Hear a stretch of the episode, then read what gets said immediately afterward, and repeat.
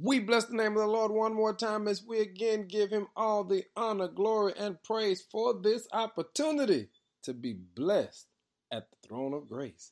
Our focus today is the important things in life. Have you stopped to remember or analyze what's most important in your life? Be honest, because sometimes what we say is important does not line up with our actions. When you get a chance, read Psalm 37 verse 23 says, The Lord directs the steps of the godly. He delights in every detail of their lives.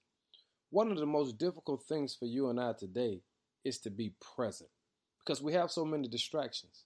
Be honest, we're always looking at our timeline. We're always checking some social media site. We're always looking at our phone or our iPad or our tablet. We're always in some act of being distracted. And the truth of the matter is, when we are distracted, we're missing the fact that God is present with us right now. Come on, tell the truth. You've seen us. We'll sit at the dinner table with our loved ones, and everybody's on the phone. You know what we're missing? The opportunity to empower ourselves with the most important thing. That's the presence of God. Do you think God is excited that when you are with Him, you are distracted? Listen to the text. The Lord directs the steps of the godly, which is to say, He directs every step, which means He's present with us every step of the way.